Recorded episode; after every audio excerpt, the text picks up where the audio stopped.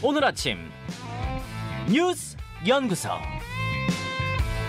오늘 아침 뉴스의 맥을 짚어드리는 시간 뉴스연구소 오늘도 두 분의 연구위원 함께합니다. 뉴스톱 김준일 수석 에디터 경향신문 박순봉 기자 어서 오십시오. 네, 안녕하세요. 예, 첫 뉴스 어디로 갈까요? 발끈한 대통령실. 아, 흉, 홍범도 장군 흉상 이전 논란 계속되고 있어요. 네, 전현직 대통령의 대결로 확산을 하고 있습니다. 그 문재인 전 대통령이 그제 이 문제는 대통령실이 나서서 논란을 정리하는 게 옳다. 이렇게 페이스북에 글을 적었거든요. 네. 그래서 어제 대통령실 기자들이 질문을 합니다. 대통령실 입장을 물어보는 거예요. 음, 그러니까 대통령실 관계자가 이 문제는 대통령실이 나서지 않는 게 문제가 아니라 전직 대통령이 지나치게 나서는 게 문제가 아닌가 이렇게 생각을 한다. 이렇게 반박을 합니다. 어, 아주 아주 대꾸를 이용해서 딱 저격을 했네요. 맞습니다. 네. 문재인 전 대통령을 콕 집어서 반박을 했습니다. 음. 이렇게 지금 논란이 계속되고 있는 상황을 좀 꾸준히 많이 물어봤거든요. 사실 저도 이게 많이 궁금해가지고 왜이 문제가 이렇게까지 커지는 건가 이게 네. 좀 궁금해서 많이 물어봤는데 좀 인상적인 분석을 여권 내 분석을 좀 전해드리면은 여권의 분석. 네. 일단 이 봉오동 전투라는 영화를 좀 주목하는 사람이 있더라고요. 그러니까 보수 쪽에서 보자면은 이 문재인 전 대통령의 그러니까 국제시장 아니면 뭐 노무현의 변호인 뭐 그런 영화처럼 보인다라는 거예요. 어, 그러니까 봉오동 전투라는 영화가 즉 여기 상징하는 인물이 바로 홍범도 장군인 거고 그렇죠. 그래서 이 대치 국면이 생각보다 강하게 진행이 되고 있다 이렇게 분석을 하는 사람이 있습니다. 그리고 이게 요 이제 홍범도 장군 건이 이념 논쟁 자체를 약화시킬 수 있다 이런 분석도 있어요. 그건 무슨 말이죠? 1919년에 이제 건국이 되는 거면은 좌우의 이념 논쟁 자체가 흐릿해진다라는 거예요. 그러니까 지금 이 홍범도 장군권에 대해서 문재인 전 대통령이 강조하고 있는 면도 있고 네. 특히 광복군에서 국군으로 이어진다 정통성이 이렇게 음흠. 보는 거거든요. 예, 예. 이렇게 되면은 이 북한을 북한이란 기준점이 없어지게 되면서 음. 좌우 이념 논쟁은 좀 흐릿, 흐릿하게 되고 반일 그리고 독립 이런 것만 남게 된다라는 거예요. 아 오히려 이념 논쟁이 강해지는 게 아니라 흐려진다라는 그렇죠. 홍범도 인사들이 중요하게 있어요. 되면 그래서 요 문제를 반 그리고 게다가 이게 또 반일 감정까지 강화가 될 수 있다라고 예, 보는 거예요. 예. 그리고 또 좀 주목해 볼 만한 게 이 문제에 대해서 이재명 대표가 상대적으로 목소리를 안 내고 있다. 좀 얘기를 듣고 보니까 어, 생각보다 발언이 많지 않더라고요. 후쿠시마 오염수 문제 같은 그러네요. 것들은 강하게 비판을 하는데 예. 이 얘기는 좀 안 해요. 그래서 요것도 결국 이제 윤석열 대통령과 문재인 전 대통령의 일종의 싸움으로 많이 예, 바뀌고 예. 있다. 이런 분석도 있습니다. 음, 그리고 이제 한 가지 좀 비판적인 얘기도 여권 내에서 나오는 거 전해드리면은 지금 요 이제 이념 논쟁으로 가는 것 자체에 대해서 많이 부담을 갖고 있는데 이게 지금 여권에서 제일 부담스럽게 보는 두 가지 이슈가 후쿠시마 오염수하고 지금 요 홍범도 장군 이슈인데 어. 지금 가장 큰 이슈인데 이 두 개가 배치된다라는 거예요. 후쿠시마 오염수 문제에 대해서는 이제 대통령실 쪽에서 하는 얘기가 이제 과거는 묻고 미래로 가자 이런 내용인 거잖아요. 그렇죠. 그런데 이념 논쟁은 과거로 다시 돌아가는 아. 내용인 거잖아요. 그러니까 이게 아하. 배치되면서 좀 지지율이 떨어지는 것 같다. 이런 분석들이 있습니다. 여권 내 분석을 지금 취재해 오셨는데 김준일 에디터 예. 이 흐름 어떻게 주목하세요? 그러니까 대통령실의 이제 입장이란 게 이런 거죠. 일단 윤석열 대통령이 지난 국무회의 시간에 네. 이거 이 건과 관련해서 어떻게 하자고 하- 하진 않겠다. 음. 다만 문제를 제기하고 한번 어떤 게 옳은 일인지 생각해 보는 게 좋겠다. 이렇게 얘기를 했다라는 예, 예. 거예요. 뭐 그러다가 한 시간 뒤에 뭐 대통령은 개인 의견을 말한 게 아니다. 또 뭐 이렇게 오락가락 했는데 이 얘기를 한 거는 이제 음. 어, 정부에서 인정을 했어요. 그래서 이제 김대기 대통령 비서실장도 방침은 대통령실에서 정하지 않을 것이다. 육사가 알아서 할 문제다. 예, 예, 라고 이제 또 국회에 나와서 운영위원회에 나와서 이제 얘기를 했습니다. 네. 그러니까 쉽게 얘기를 하면은 이거는 한번 생각, 어, 검토해 볼 문제다라고 어, 전체적으로 어, 대통령이 가이드라인을 준 것이고 그 검토를 실무적으로 해보니 이런 결론이 난 거니까 이거를 대통령한테 하라 마라 이렇게 개입하는 게 맞느냐 이제 뭐 이런 취지인 거죠. 그러니까 전체적으로 보면 그러니까 대통령은 이 건에 대해서 개입하지 않았다라는 거고 전체적으로 이게 이제 뭐 여론도 좋지 않고 뭐 이런 뭐 정무적인 어떤 판단까지 좀 들어간 것 같습니다. 그래서 문재인 대통령이 이거를 언급하는 게 사실 실무적인 이- 일을 정쟁으로 만들고 있다라는 게 이제 대통령실의 판단이에요. 음. 다만 이제 이게 일종의 가이드라인처럼 보일 수가 있는 거죠. 그러니까 대통령이 이미 공산 전체주의와의 세력 얘기 뭐 언급하고 뭐 이렇게 얘기하는 겁니다. 예를 하나 들어보면은 이런 거예요. 지금 최근에 그 자유총연맹에서 이제 정관을 삭, 정치 중립 조- 정관을 삭제를 했어요. 어. 그것도 자유총연맹이 이제 알아서 할 일이다 이렇게 볼 수가 있는 거죠. 근데 어저께 그 이제 뭐그 장철호 자유총연맹 사무부총장이 이 보수 유튜버에 나와가지고 이렇게 얘기를 했어요. 강석호 총재님이 윤석열 대통령의 뜻에 받들어서 어, 총재로 오자마자 3개월 만에 정치 중립 위원회라는 것을 없애버렸다. 정관을 없애버렸다라고 얘기를 한 거예요. 자, 그러면 이거는 저 총재가 알아서 한 거잖아요. 총재가 음. 알아서 한 거지만 이거는 대통령의 의중을 실었다라고 보, 뭐 보는 거죠. 그래서 뭐 윤석열 대통령이 그분 마음에는 뭐 어, 국민밖에 없다 막 하면서 울먹이면서 총선 승리를 이끌어드리자 막 이런 얘기까지 있고 사실 이- 이 자유총연맹은 총선에 개입하면 안 돼 법적으로 음. 예, 법으로 근데 이런 얘기를 뭐 유튜브에서 했단 말이에요. 그럼 이게 이제 대통령실하고 그러면 무관한 거냐? 그러니까 전체적인 기류, 기후 뭐 이런 게 있다라는 거죠. 그러니까 이게 조금 이제 뭐 이제 민주당이나 이쪽에서 뭐 문재인 대통령 보기에는 뻔히 다 아는데 무슨 얘기야? 약간 비겁하다. 이제 이렇게 이제 나오는 거고 윤건영 의원도 이제 문재인 대통령 복심인데 복심이라고 알려져 있는데 어제 비겁하다 윤석열 대통령 이렇게 얘기를 한 상황이에요. 그러니까 문재인 전 대통령이 SNS에다가 이쯤 되면은 대통령실이 나서서 정리해라 주문을 했고 어제 대통령실이 문재인 전 대통령이 나서는 게 지금 더 문제다 받아치면서 받아치면서 이게 이제 신구 권력의 갈등처럼 약간 좀 그렇게 이어지는 느낌인데요. 오늘 탁현민 전 청와대 비서관 인터뷰가 준비가 돼 있어요. 요 사이에 요 갈등의 양상.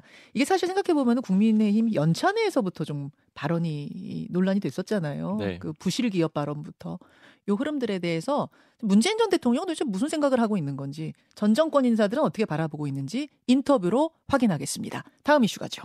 윤미향 본격 수사. 무소속 윤미향 의원 간토대학살 추모식에 참석을 했는데 조총련이 주최한 행사였다 해서 지금 문제가 일파만파입니다. 네, 그래서 여권에서는 이게 북한 주최 행사에 참석을 한 거다 이렇게 비판을 하고 있는 거고요. 윤미향 의원 같은 경우에는 반박하고 있죠. 요거는 조청년은 여러 주체 중에 하나일 뿐이고 그리고 색깔론 중요한 게 아니고 100년 전 조선인들의 학살을 진상규명하는 게 중요하다 이런 입장을 내놓고 있습니다. 그림을 보면은 여권의 삼각축이라고 할 수가 있는데 국민의힘 정부 대통령실이 같이 움직여서 이 문제를 키우고 비판하고 있거든요. 예. 어제 윤석열 대통령이 수석비서관에 의해서 한 얘기를 보면은 이렇게 얘기를 해요. 자유민주주의 국채를 흔들고 파괴하려는 반국가 행위에 대해서는 정치 진영에 관계없이 모든 국민과 함께 단호하게 대응해야 된다. 반국가 행위라는 표현이 나왔죠. 음. 이게 윤미향 의원이 참석한 걸 얘기한 걸로 해석이 됩니다. 물론 직접 찍어서 뭐 얘기한 건 아니죠. 찍어서 얘기를 하지는 않았는데 이 다음에 대통령실 관계자들한테 기자들이 물어봐요. 이 발언 뭐예요? 해석해 주세요. 아, 이렇게 예, 물어보니까 조총련은 우리 대법원이 국가보안법상 반국가 단체라고 확정 판결을 내린 바가 있다. 음. 국회의원이 이런 자리에 앉아 있는 행태를 어떻게 국민들이 이해하겠느냐 이런 표현을 쓰거든요. 이건 네네. 어느 정도는 명확해 보인다라고 할 수가 있고요. 네. 그다음에 정부, 통일부는 사전에 윤미향 의원이 접촉 신고를 안 했다. 이건 현행법 위반이다. 과태료 처분을 검토하겠다. 이런 입장을 냈습니다. 그러니까 지금 조 총련이 어, 대법원 판례상 반국가 단체라고 판결이 돼 있는 네. 단체입니다. 그래서 접촉을 하려고 하면은 통일부에다 다 신고하고 허가를 받아야 돼요. 근데 그런 거 없이 갔으니까 현행법 위반인 건 확실한 거죠. 맞습니다. 그건 예. 명확하고요. 그리고 세 번째로 여당 국민의힘도 나섰는데 국회 윤리특위에 윤미향 의원을 제소를 했고요.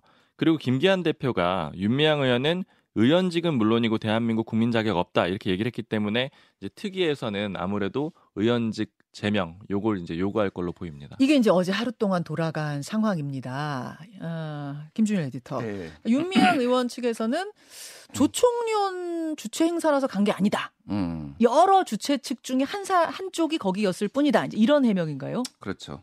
그러니까 이제 뭐 요거를 좀 맥락을 보자면 윤석열 대통령이 이미 공산 전체주의 세력이 뭐 허위 선동, 야비하고 패륜적인 공작을 일삼아 왔다 뭐 이런 얘기도 하고 그랬잖아요. 그리고 어제 이제 발언도 있었고. 그래서 이제 윤미향 의원 요건이 이제 시범 케이스가 됐다. 뭐 이렇게 좀 정치권에서 보는 것 같아요. 그래서 이제 이 조총련하고 이 민단하고의 네. 좀 관계, 그러니까 조총련은 제일 제일본 조선인 총연합회 그래 가지고 일본에 사는 북한 사람 뭐 음. 이렇게 보면 되고 예, 예. 민단은 제일본 대한민국 민단 그래서 일본에 사는 한국 사람. 근데 음. 이게 그러니까 남북 관계의 영향을 굉장히 많이 받습니다. 이 두 단체. 그러니까 남북 관계가 화해에 묻으면은 이두 단체도 굉장히 잘 지내요. 음. 네. 어, 같이 예. 행사도 열고 맞아요. 뭐 같이 체육 대회도 하고 막 그러는데 남북 관계가 안 좋으면은 서로 으르렁대고 이제 비난하고 그런 거죠. 이렇게 그러니까. 생각하면 돼요. 일본에서 사는 북한 사람, 음, 한국 사람 음. 이렇게 보면 돼요. 그렇죠. 예. 어. 그래서 이제 조총련이 과거에는 특히 이제 공작금도 되고 이를테면 뭐 이제 간첩에 이래가지고 네. 이제 반국가 단체로 있는 거는 맞지만은 이 부분에 있어서는 과거에 뭐 같이 뭐 행사도 하고 뭐 이런 게 있으니까 이게 이제 좀 바라보는 시각들이 좀 다양할 수 있다라는 거고 특히 이게 이제 관동 대지진 100주년 그러니까 100좀이 추모 행사 같은 거였잖아요. 이게 네. 이게 관계가 좋았으면은 공동으로 열었을 겁니다. 음, 근데 이게 민단하고. 가- 예, 민단하고 조총련하고 근데 이게 왜냐면 이념에 관련된 게 아니잖아요. 그러니까 음. 근데 관계가 안 좋다 보니까 따로따로 열고 그러니까 윤미향 의원의 일단 정무적 판단에 저는 조금 문제를 제기할 수밖에 없는데 네. 정말로 가고 싶으면은 민단 것도 가야죠. 민단도 열었다라는 거예요. 지금 민단에서는 초청을 안 했다 나를 이렇게 음. 얘기하고 있는데 박 기자 민단 네. 쪽에서는 누구를 초청하고 말고 한 적이 여태도 없었고 이번에 윤호중 민주당의 윤호중 의원하고 저 국민의힘의 정진석 의원이 민단 쪽 행사 참석했던데 이분들도 그냥 간 거죠. 맞습니다. 초청 받아 간 게 아니고.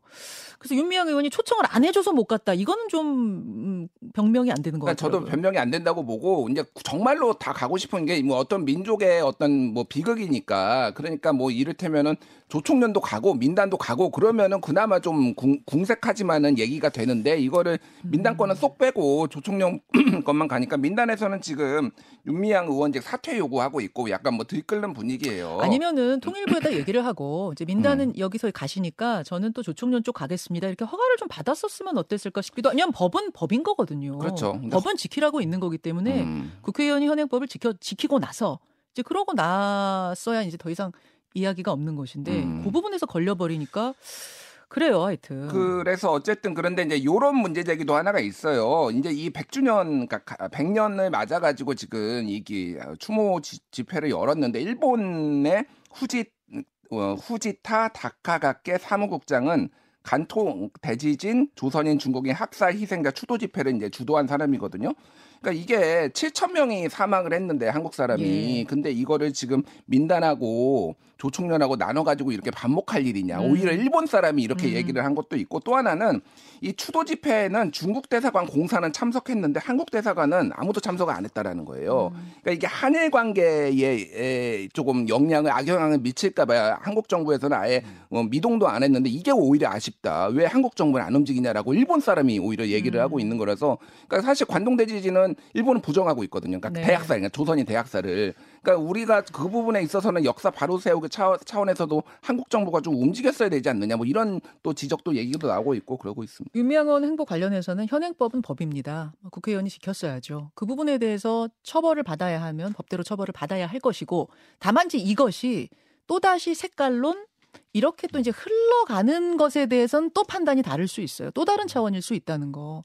뭐이 정도 정리하고요. 오늘 인터뷰를 통해서 좀 더 풀어보기로 하겠습니다. 다음으로 가죠. 34년 자긍심 무너졌다. 이건 무슨 얘기입니까? 용인에서 60대 교사가 스스로 목숨을 끊었다라는 소식이 알려졌잖아요. 그리고 어제 이제 그 장례식장 빈소가 치료졌거든요. 음. 근데 이제 취재진들이 많이 갔습니다. 그랬더니 유족이 왜 고인이 이런 선택을 했느냐 여기에 대해서 이렇게 설명을 한 거예요. 유족이 전한 고인의 말은 네. 34년 교직 생활의 자긍심이 무너진 것처럼 느꼈다. 자괴감 같은 게 자괴감 같은 게 너무 컸다 이렇게 음. 전했고요. 사건이 뭐였냐면은 예, 예. 학부모 고소가 원인이 됐던 거예요. 이 숨진 교사는 체육 교사였는데 지난 6월에 장염이 나가지고 수업 중에 자리를 비웠대요. 음. 그런데 이제 다른 학생이 찬 공에 한 학생이 맞아가지고 눈을 크게 다쳤습니다. 선생님 자리 비운 사이에. 맞습니다. 그래서 음. 피해 학생 부모가 결국에는 과실치상 혐의로 고소를 했어요. 그러니까 그 가해 학생, 공 던진 학생을 고소한 게 아니라 자리 비운 선생님을 고소한 거예요. 그렇죠. 예. 비어가지고 이렇게 된 게 아니냐 이렇게 한 거고요. 예. 그리고 어제는 공교육 멈춤의 날로 교사들이 선정을 했는데 그래서 모였거든요. 음. 이 날이 됐던 이유는 서희초 20대 교사가 스스로 목숨을 끊은 사건 있잖아요. 네. 그로부터 49일 지난 게 어제였고요. 그래서 49제 추모제와 함께 공교육 멈춤의 날로 교사들이 규정을 한 겁니다. 그래서 어제 국회 앞에 교사들 한 5만 명 정도가 모였고요. 음. 그리고 전국에 동시다발적으로 49제 추모제가 있었는데 뭐 서희초 포함해가지고 뭐 교육청 이런 것들이 각각 모였습니다. 음. 교사들이 요구하는 거는 공교육 되살려달라 이런 내용이고요. 그리고 징계 논란이 있었거든요. 이렇게 모이게 되면은 교육부가 징계하겠다 교사들 이렇게 네. 했는데 어제 밤에 최종적으로는 한 발 물러섰어요. 이주호 장관이 네. 이제 징계 안 하겠다 이런 입장 아, 내놨습니다. 어제 집회에 참석한 교사들 징계 안 하겠다. 이런 입장을 밝혔다는 것까지 전하면서 두 분과 인사 나누죠. 고맙습니다. 감사합니다. 김현정의 뉴스쇼는 시청자 여러분의 참여를 기다립니다. 구독과 좋아요, 댓글 잊지 않으셨죠? 알림 설정을 해두시면 평일 아침 7시 20분 실시간 라이브도 참여하실 수 있습니다.